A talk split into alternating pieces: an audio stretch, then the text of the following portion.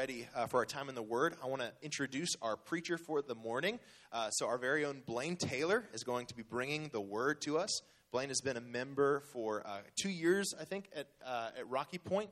Uh, and uh, many of you have already benefited from the ministry of the Word through Blaine, whether it was from our family Bible study or in the college and career class. Blaine, you've also been, if you've been here for any amount of time. Uh, Blaine has served on our worship team and has ministered in that way. Um, Blaine is a student at Tarleton, and uh, Lord willing, uh, will be going along with his fiancee Liberty uh, by this by the fall. His wife Liberty, um, and uh, they will be going up to Louisville, Kentucky, where Blaine will be uh, studying at Southern Baptist Theological Seminary and pursuing the Lord's call on his life to full time ministry. And uh, he'll be equipped there. And uh, we are, are going to be sad to see them go, uh, but really excited for what the Lord will continue to do in their life. Um, but this morning, um, you know, as we as we have the opportunity to hear from Blaine, uh, one of the things that I'm just excited about uh, for our church is that we get the privilege of getting to uh, equip the saints for the work of ministry, and that this pulpit isn't about um, just one pastor or even two pastors, but this is this is a place where the, the saints who have been given the Holy Spirit, who have been equipped uh, by God and gifted by the Holy Spirit, uh, get to serve um, and use their gifts. And we want to continue to be a church that is equipping the saints, that is raising up um, ministers uh, at in every respect, um, including ministers who would uh, be used of the Lord in full time vocational uh, ministry and in all various kinds of ministries. And so, uh, really excited for uh, how the Lord is, uh, is at work and how the Lord will continue to be at work. Um, but this morning, the thing that I love about Blaine and and, and in all of the, the ministries that I've been able to be a part of with him is Blaine doesn't want it to be about Blaine. And this morning, as we're hearing the word, we're not here to hear Blaine preach. We're here to hear the Word of God preached. And so this morning, I guarantee you will be fed well by God through His Word, uh, through uh, His servant Blaine. And so I want to take some time to pray for us as we get ready to hear the Word. And I would encourage you to, to lean in and hear God's Word for your soul um, as, uh, as the Lord uses Blaine to deliver it to us this morning. Let's pray together. Father, as we come to your word, Lord, we call to mind all that we have already heard and sung and declared today that you exalted Jesus to your right hand you gave him all authority in heaven and on earth. Lord, the Lamb who is slain is the lion who conquered, the one who is seated at your right hand, worthy to receive all power, all glory, all honor. And Lord, we desire today to bow to you, to bow to your authority, to bow to our Lord Jesus who you have exalted to your right hand. Or we desire to bow in our hearts, to bow under your word and hear from you, and Lord, to bow with our lives as we go in submission to your word. So, Lord, today I pray that you would use our time in the word to that end. Uh, Lord, that your Holy Spirit would fill Blaine as he preaches, that your Holy Spirit would fill us as we listen. Uh, Lord, that you would open our eyes to see wonderful things in your word or this time is for you and to you and from you. And we are um, we're grateful that you would be so generous as to reveal yourself to us through your word. Or be honored in this time. It's in Jesus' name we pray. Amen.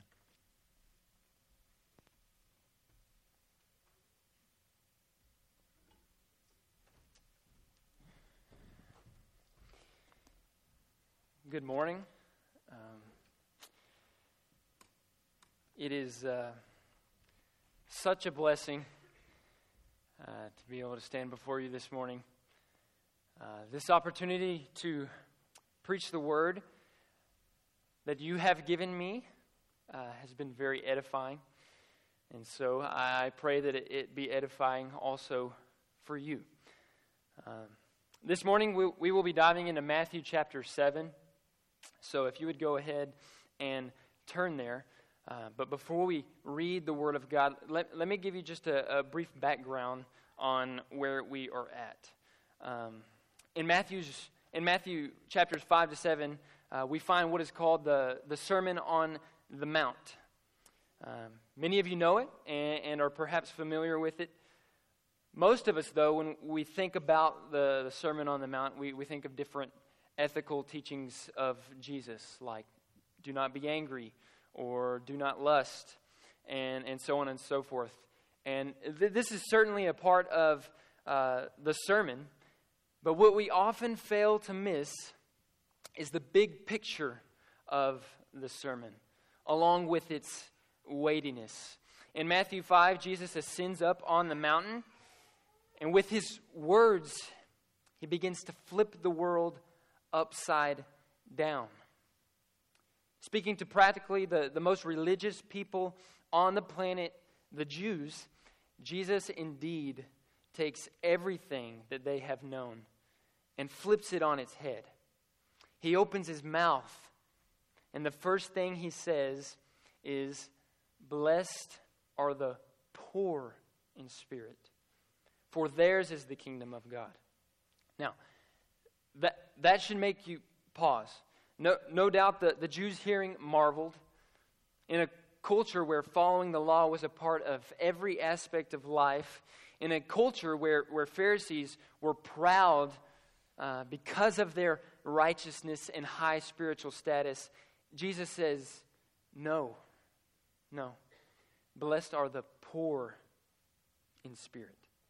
But the, the big point of the sermon comes to us first in verse 20 of chapter 5. It says this For I tell you, unless your righteousness exceeds that of the scribes and Pharisees, you will never enter the kingdom of heaven.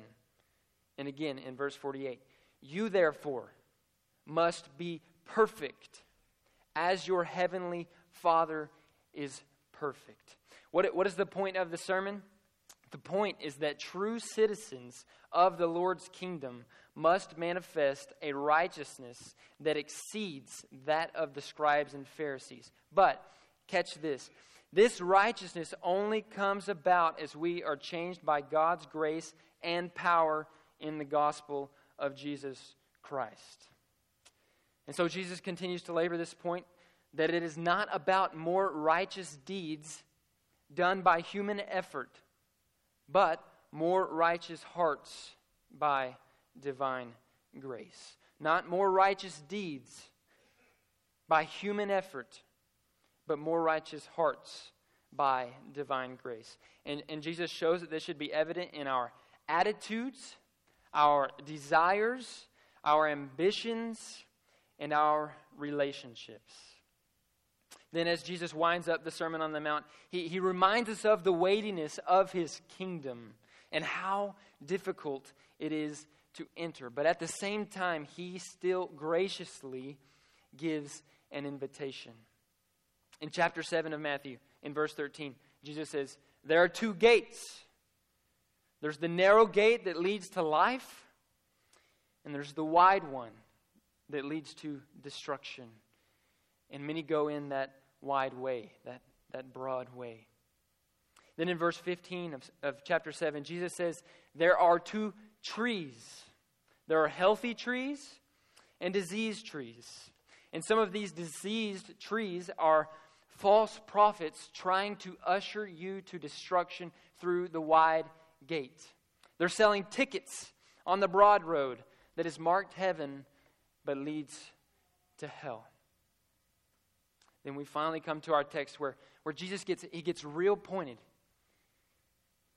He, he directs it to your soul. And he says, Not only is it difficult to enter the kingdom, not only will people rise up and try to deceive you, but you may even deceive yourself.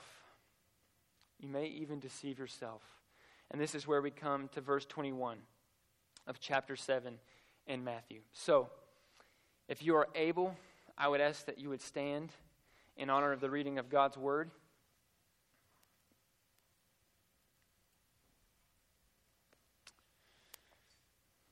Matthew 7, starting in verse 21.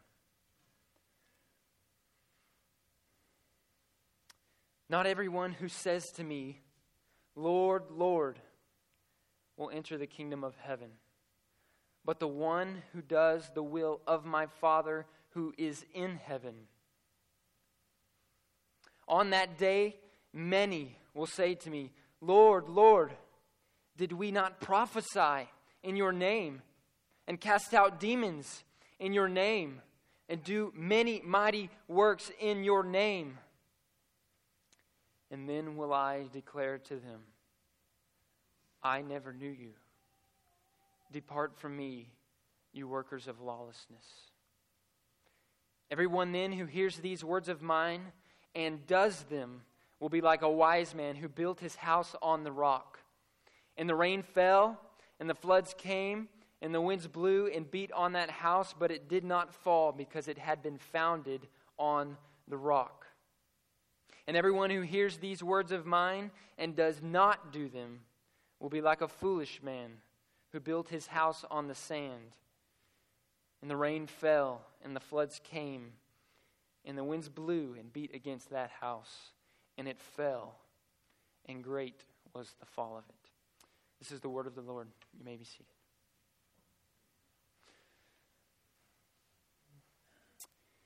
What is it to be a Christian? Is it to know things about the Bible and about Jesus?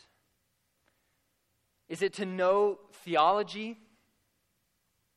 Is it perhaps to feel excited about church things? Is it to attend church on Sundays? Is it to be here on Wednesdays? Is it to go on the occasional mission trip? Is it to, to walk an aisle, pray a prayer, and, and sign a card? What is it to be a Christian? Undoubtedly, th- this is a very important question. And an answer we might give is, is Romans 10.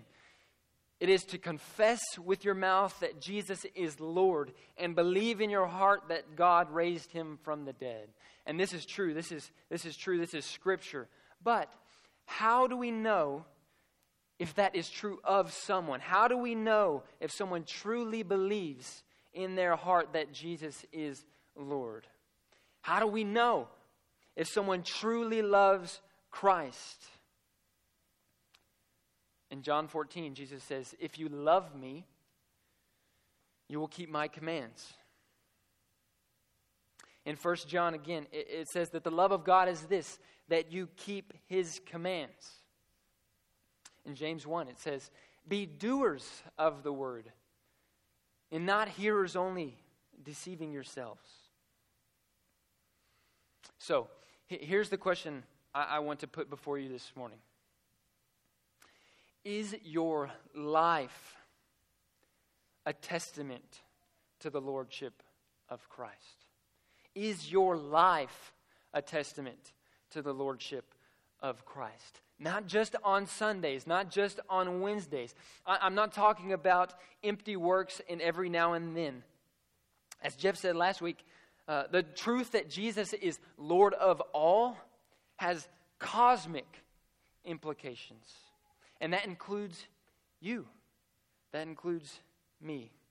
If He is your Lord, then He cannot just be Lord of parts of your life or just your Lord on Sundays. So the question Does your life proclaim, shout, testify to the Lordship of Christ? Do your actions, your decisions, your desires, and words give way to the absolute beauty, power, and authority of Jesus? Or do you say, Lord, Lord, with your mouth, and in your soul cry, Me, me? Have you reduced Jesus in your life to something that he isn't? Something other than Lord? Do you continually exalt yourself as if you were Lord? And to be clear, this is not just about blatant hypocrisy. No, in, in fact, our text would deal with a, a form of hypocrisy, perhaps more tragic and more difficult to deal with self deception. Self deception. What does it look like for someone to say, Lord, Lord, and to sincerely believe they mean it, to sincerely believe that they are saved, and yet ultimately not be? What does it look like to be that close and yet ultimately so far?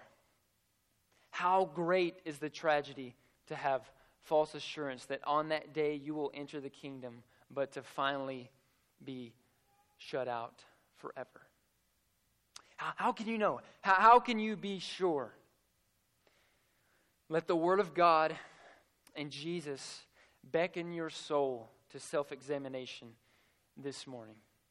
And let the Word of God stir you up to genuine faith and obedience. The parallel to our passage in Luke chapter 6, 46, it says, Why do you call me Lord, Lord, and not do what I tell you? Why do you call me Lord, Lord, and not do what I tell you? We are going to walk through this, this text um, in two parts. Two parts. First, in, in 21 to 23, we will see profane professions. Then in 24 to 27, we will see foolish foundations. First, profane professions, and then foolish foundations. First, let's look at profane professions. Uh, growing up, you, you, might have heard a lot about taking the Lord's name in vain and, and not using profanities or, or curses in conjunction with his name. And, and this is generally how we understand what it is to take his name in vain. And here's what I want to submit to you if it is wrong to use his name in conjunction with a bad word, how much worse is it to use his name in conjunction with a life of disobedience to him? How great is the profanity to cry, Lord, Lord, with your mouth, and yet with your life deny that he is Lord? Do, do you understand what I'm saying? This is what is meant by profane professions. And these are the kind of professions we are about to see. In verses 21 to 23, uh, we get a glimpse into Judgment Day, where people are gathered before the throne of God and are either condemned or ushered into life everlasting. So in verse 21, we will see the Lord of heaven. We will see who it is that enters the kingdom of heaven. And we will see who it is that does not. Then in verse 22, we will hear the cry of the many. We will see their profane professions. And in verse 23, we will see the Lord's confession about the many. So, verse 21 Not everyone who says to me, Lord, Lord, will enter the kingdom of heaven, but the one who does the will of my Father who is in heaven. First, consider the Lord of heaven. And I want you to see how profound and how shocking this is. Remember, this is the Sermon on the Mount. This is, this is early on in Jesus' ministry, and as he draws his sermon to a conclusion, he invites the people to enter the kingdom. And ultimately, he invites people to himself. Look at what he says. Not everyone who says to me, Lord, Lord, to me. Not everyone who says to me, Lord, Lord. Who is it that you stand before on that day? Who is it that entrance to the kingdom of heaven is by? Who is it that is Lord? It is Jesus. Do you see the absolute authority of Jesus? Do you see the beautiful divine nature of Jesus? No doubt, the, the, the people who heard this marveled. Verse 28 and 29 of chapter 7 say, And when Jesus finished these sayings, the crowds were astonished at his teaching for he was teaching them as one who had authority and not as their scribes. Jesus is the one with all authority in heaven and on earth. Jesus is the one who is the judge of the living and the dead. Jesus is the one by whom entrance to the kingdom of heaven is given, the one by whom eternal life is given. It is by no other name, it is by no other hand. Jesus is Lord. 2 Corinthians 5:10 it says this, "For we must all appear before the judgment seat of Christ, so that each one may be recompensed for his deeds in the body, according to what he has done, whether good or bad." Now, who is it that enters the kingdom? Who is it that enters the kingdom? The one who does the will of my Father who is in heaven entrance to the kingdom of heaven is for the one who submits his life in word and deed to the Lord. Word and deed. Notice that it says, Not everyone who says to me, Lord, Lord. The people who do enter the kingdom are still confessing that Jesus is Lord. But how do we know that they truly believe in their heart that Jesus is Lord? How do we know that their profession is genuine? They do the will of the Father. They follow His will, His commands, His precepts. They submit under the Father's will and they do it. What is it, what is it to do the will of the Father? Jump down a bit and, and let's look at verse 24. Verse 24. Everyone then who hears these words of mine and does them will be like a wise man who built his house on the rock. Did you catch that? Everyone who hears these words of mine. Whose words? The words of Jesus. The words of Jesus. To do the will of the Father is to do the words of Jesus. It is to submit to his lordship, not just in word but in deed. It is to confess that He is Lord and then live like it. So, we have seen the Lord of heaven. We have seen who it is that enters the kingdom of heaven. Who is it that does not enter? It is the one who does not do the will of the Father. It is the one who perhaps says that Jesus is Lord, but they do not live like it. Not everyone who says to me, Lord, Lord, will enter the kingdom of heaven, but the one who does the will of my Father who is in heaven. Let's now turn our attention to the cry of the many who do not enter the kingdom. Verse 22 On that day, many will say to me, Lord, Lord, did we not prophesy in your name? And cast out demons in your name and do many mighty works in your name.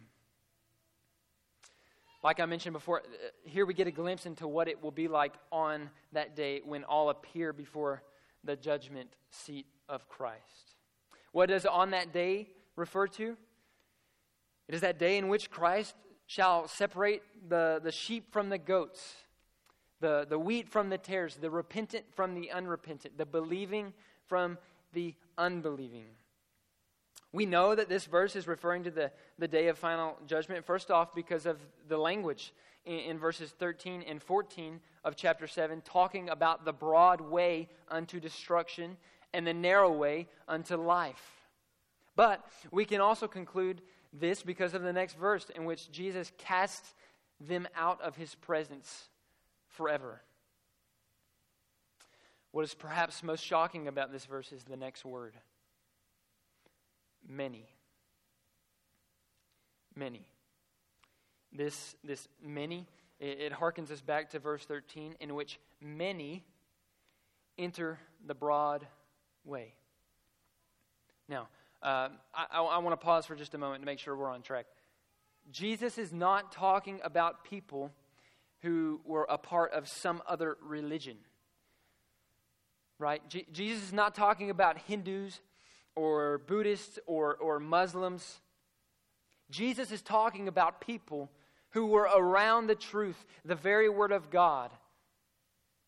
These are the many that are referred to.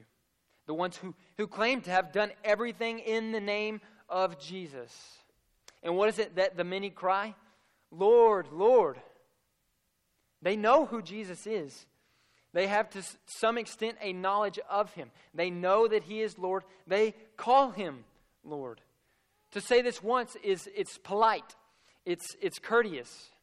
To say it again is to imply a, a position of supreme authority. We could even say that it's it's orthodox or, or fundamental. To cry, Lord, Lord, together expresses a sort of devotion and fervency. But this isn't it. Look, look at what else they say. Did we not prophesy in your name, cast out demons in your name, and do many mighty works in your name? In your name, in your name, in your name. Three times they say this.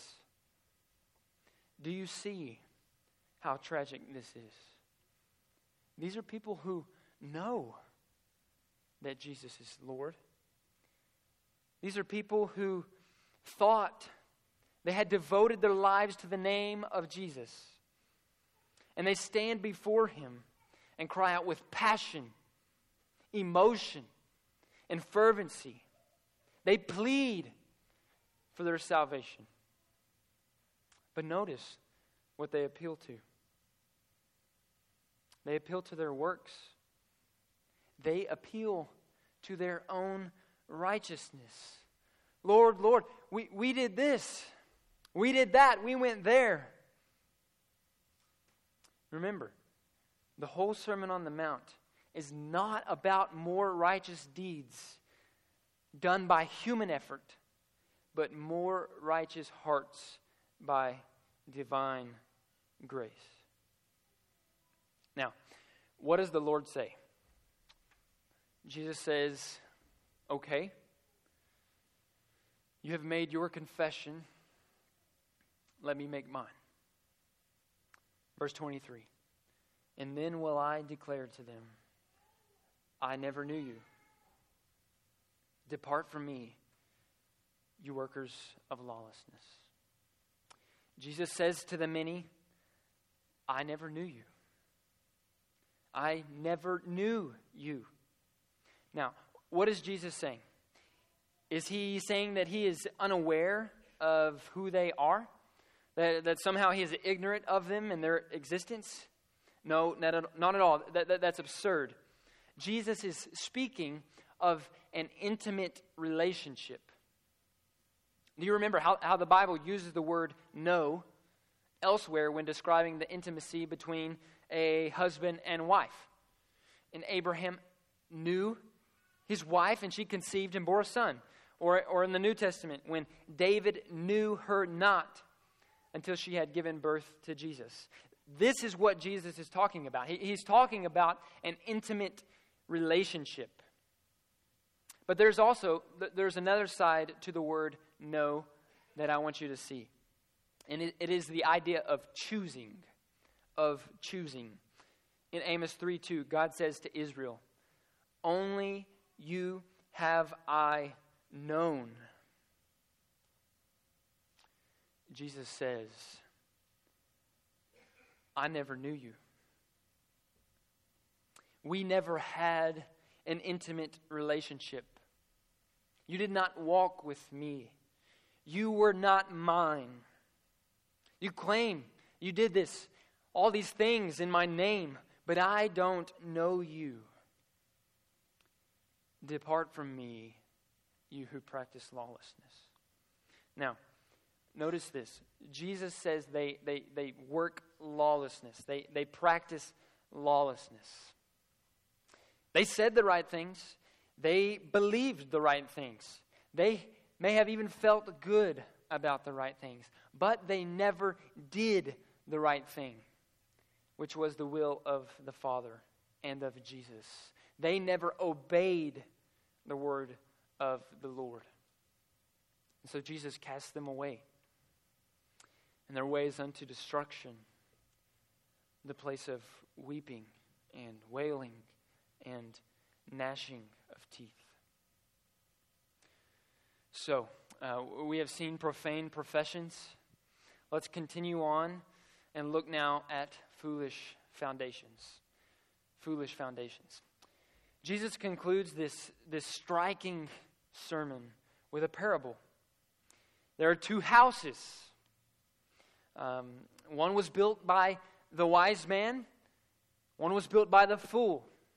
There are two foundations. One was built on the rock, one was built on the sand. There is a storm, and there are two outcomes. One house stands, for it was founded on the rock, and one house falls, for it was founded on the sand. And great was its fall. Let's first consider the wise man. Verses 24 and 25. Everyone then who hears these words of mine and does them will be like a wise man who built his house on the rock. And the rain fell, and the floods came, and the winds blew and beat on that house, but it did not fall because it had been founded on the rock. Here we have the wise man, and, and notice what he did. He builds on the rock, right? What is the rock? It is doing, it is doing these words of mine. It is doing the very words of Jesus. The wise man hears and he does. He does not just content himself to hear, he does. And on that day, final judgment, when the storm comes, his house does not fall. Why? Because it was founded upon the rock. Do, do you see what Jesus is doing? He, he's giving an unmistakable parable to illustrate what we have just seen. The one who enters the kingdom of heaven is the one who says and does. And here we see that the one who stands on that day is the one who hears and does. So, well, what is it the fool does? Verses 26 and 27. And everyone who hears these words of mine and does not do them will be like a foolish man who built his house on the sand. And the rain fell, and the floods came, and the winds blew and beat against that house, and it fell, and great was the fall of it. The fool does what? He hears the word. He hears the word. He, he hears it just like the wise man. But he, does, he, he doesn't do the word.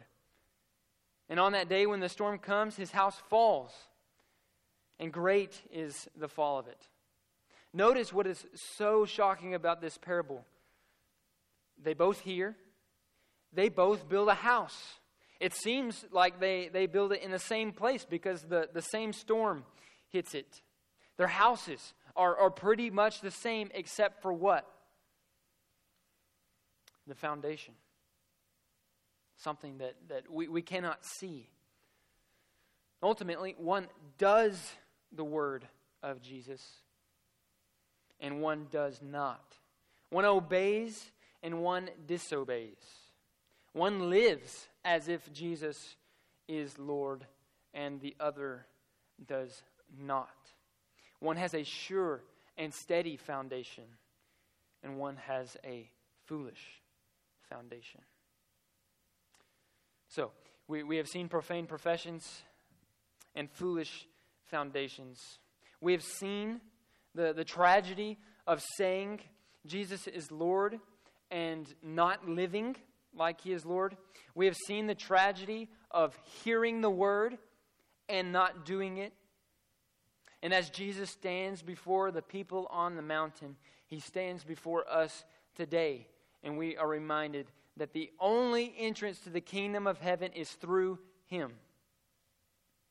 And although we have seen that the person who does not do the will of the Father will not enter the kingdom, we know that it is not about more righteous deeds by human effort. It is about more righteous hearts by divine grace.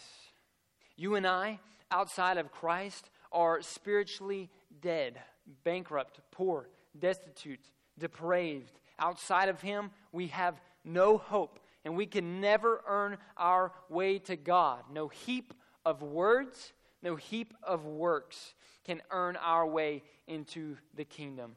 But Christ, who is Lord, came and He made the way. He was put to death on a tree. He was deemed a sacrifice sufficient for all those who believe. He rose from the dead, and now for those who go through him, who are united to him by faith, are united with him in his death and in his life. We are made alive. We are born again. We are saved by grace through faith. Yet remember, we are saved by faith alone, but it is not by a faith that is alone. What is the result of genuine faith? What is the re- result of genuine confession that Jesus is Lord? You live like it. Obedience, doing the will of the Father. And so anything outside doing the word of the Lord is building on a faulty foundation. Anything outside doing the word of the Lord is building on a faulty foundation. With that, as we come to, to close, let me, let me give you three faulty foundations versus what should be true of us as believers. Three faulty foundations versus what should be true of us as believers. So, three applications. First, having head knowledge about Christian things versus being obedient to Christ.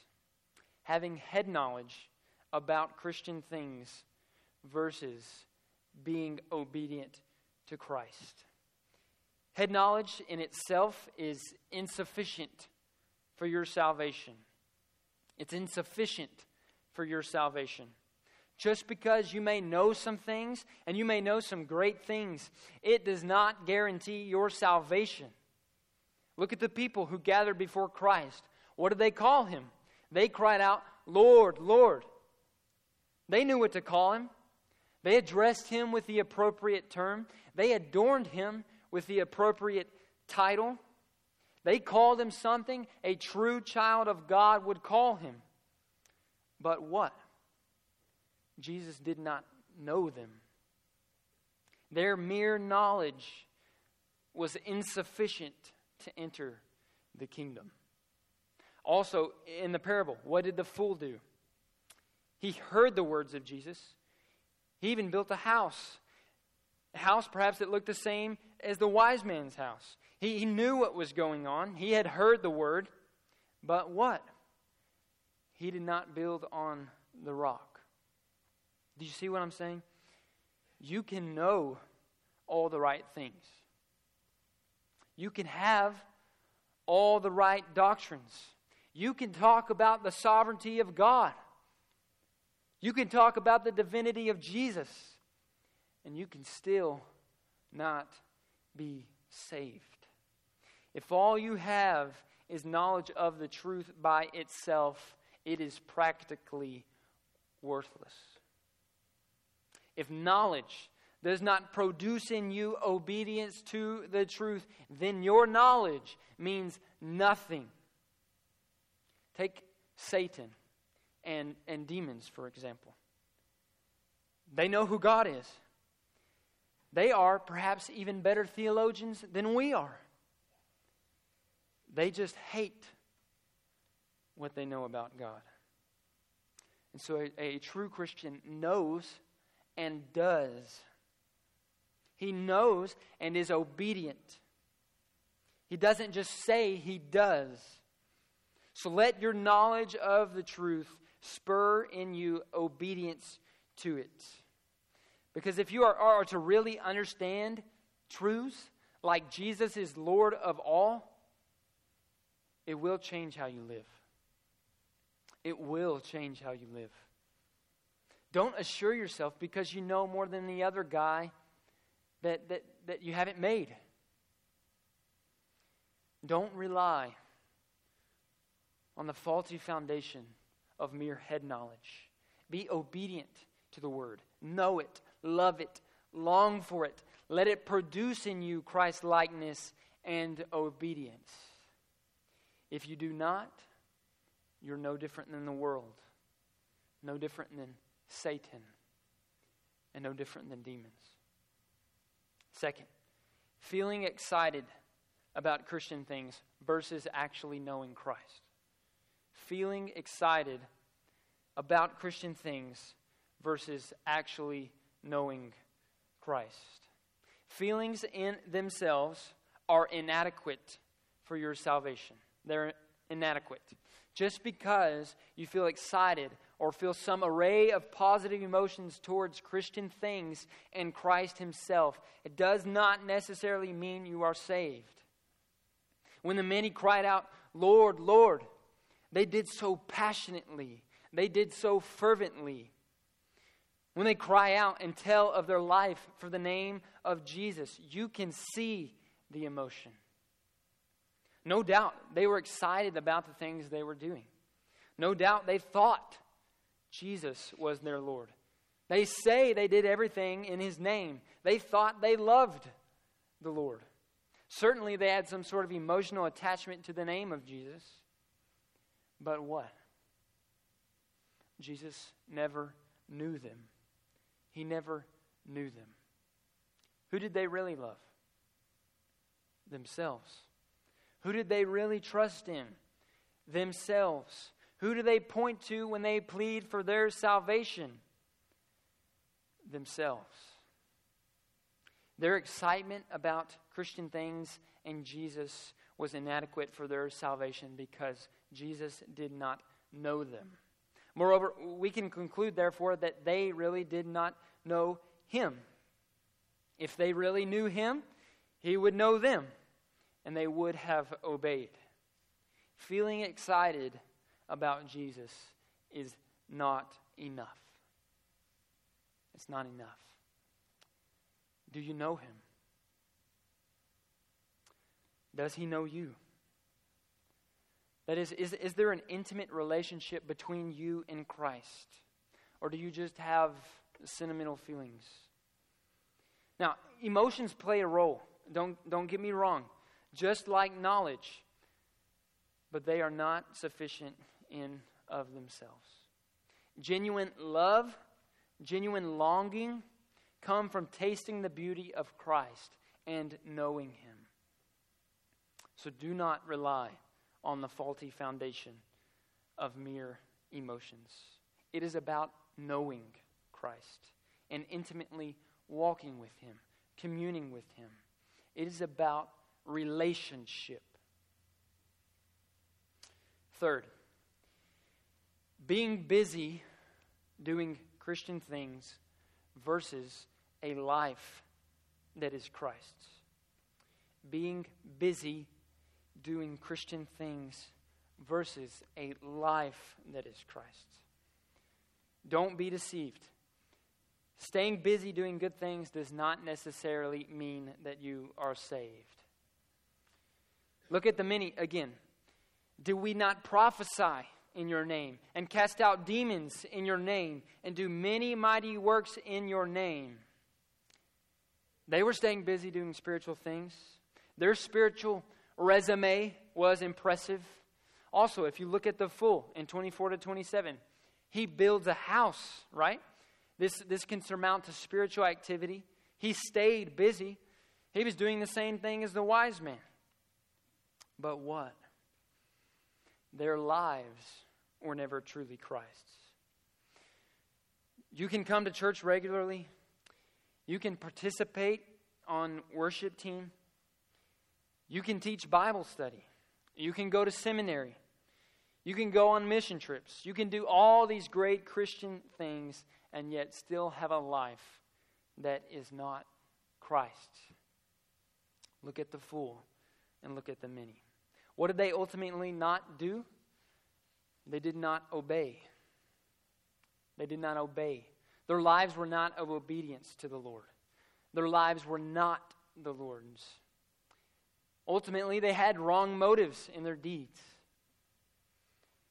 What are your motives for what you do? Is it because you are Christ's and you know Him and you love Him? Or is it for some other reason? Do you live a life of empty works? Good things on Sunday, disobedience on Monday.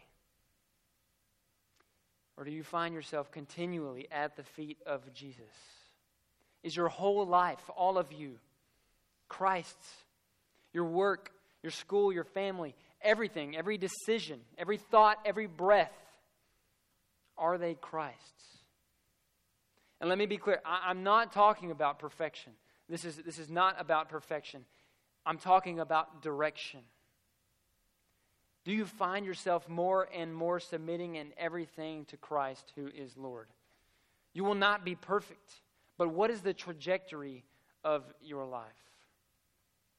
Do not rely on the faulty foundation of empty works. It could be that your good works are like filthy rags before the Lord if you are not His, if you ultimately live a life of disobedience. Instead, live a life that is Christ's. Everything and always. If Jesus is the Lord of your life, this will be the trajectory of your life. Jesus is Lord. Um, he, he is Lord of all, like we talked about last week. Are you obedient to Him? Do you know Him? Are you His? He is Lord of all, and there is no one greater, and there is no one higher. There's no one more beautiful, and there is no one more worthy than him. He is the one who is in the beginning, the one who casts the stars out like a curtain, the one who is the spoken word that caused creation to come into being.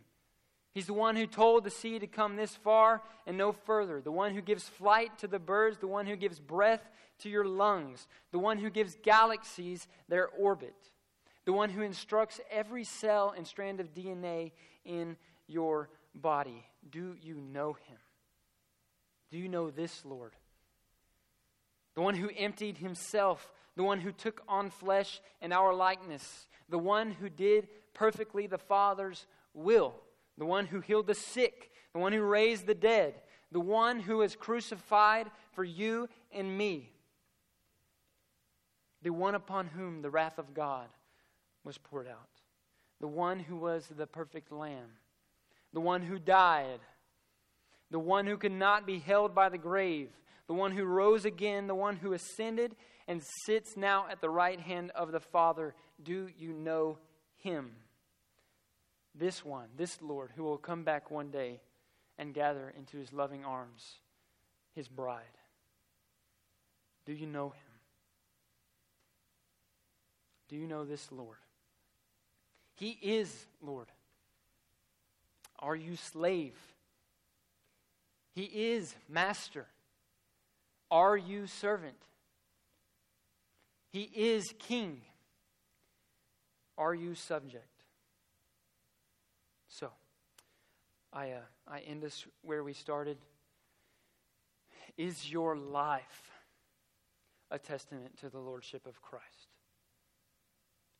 Does your life proclaim, shout, testify to the lordship of Christ? Do your actions, your decisions, your desires, and your words give way to the absolute beauty, power, and authority of Jesus? Or do you say, Lord, Lord, with your mouth, and in your soul cry, Me, Let's pray.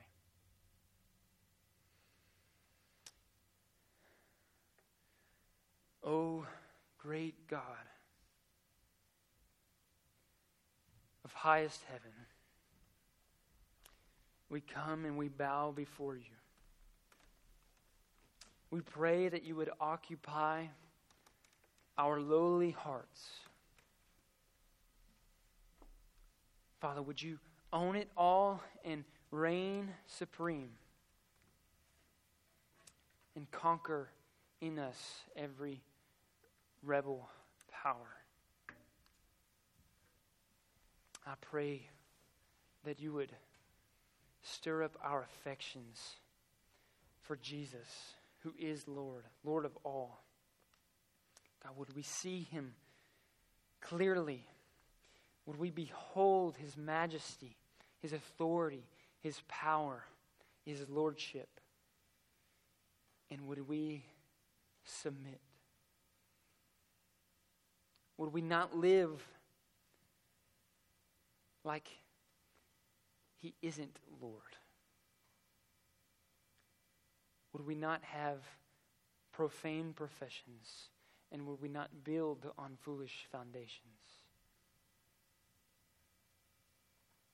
But would we submit in all things, always, to the Father's will?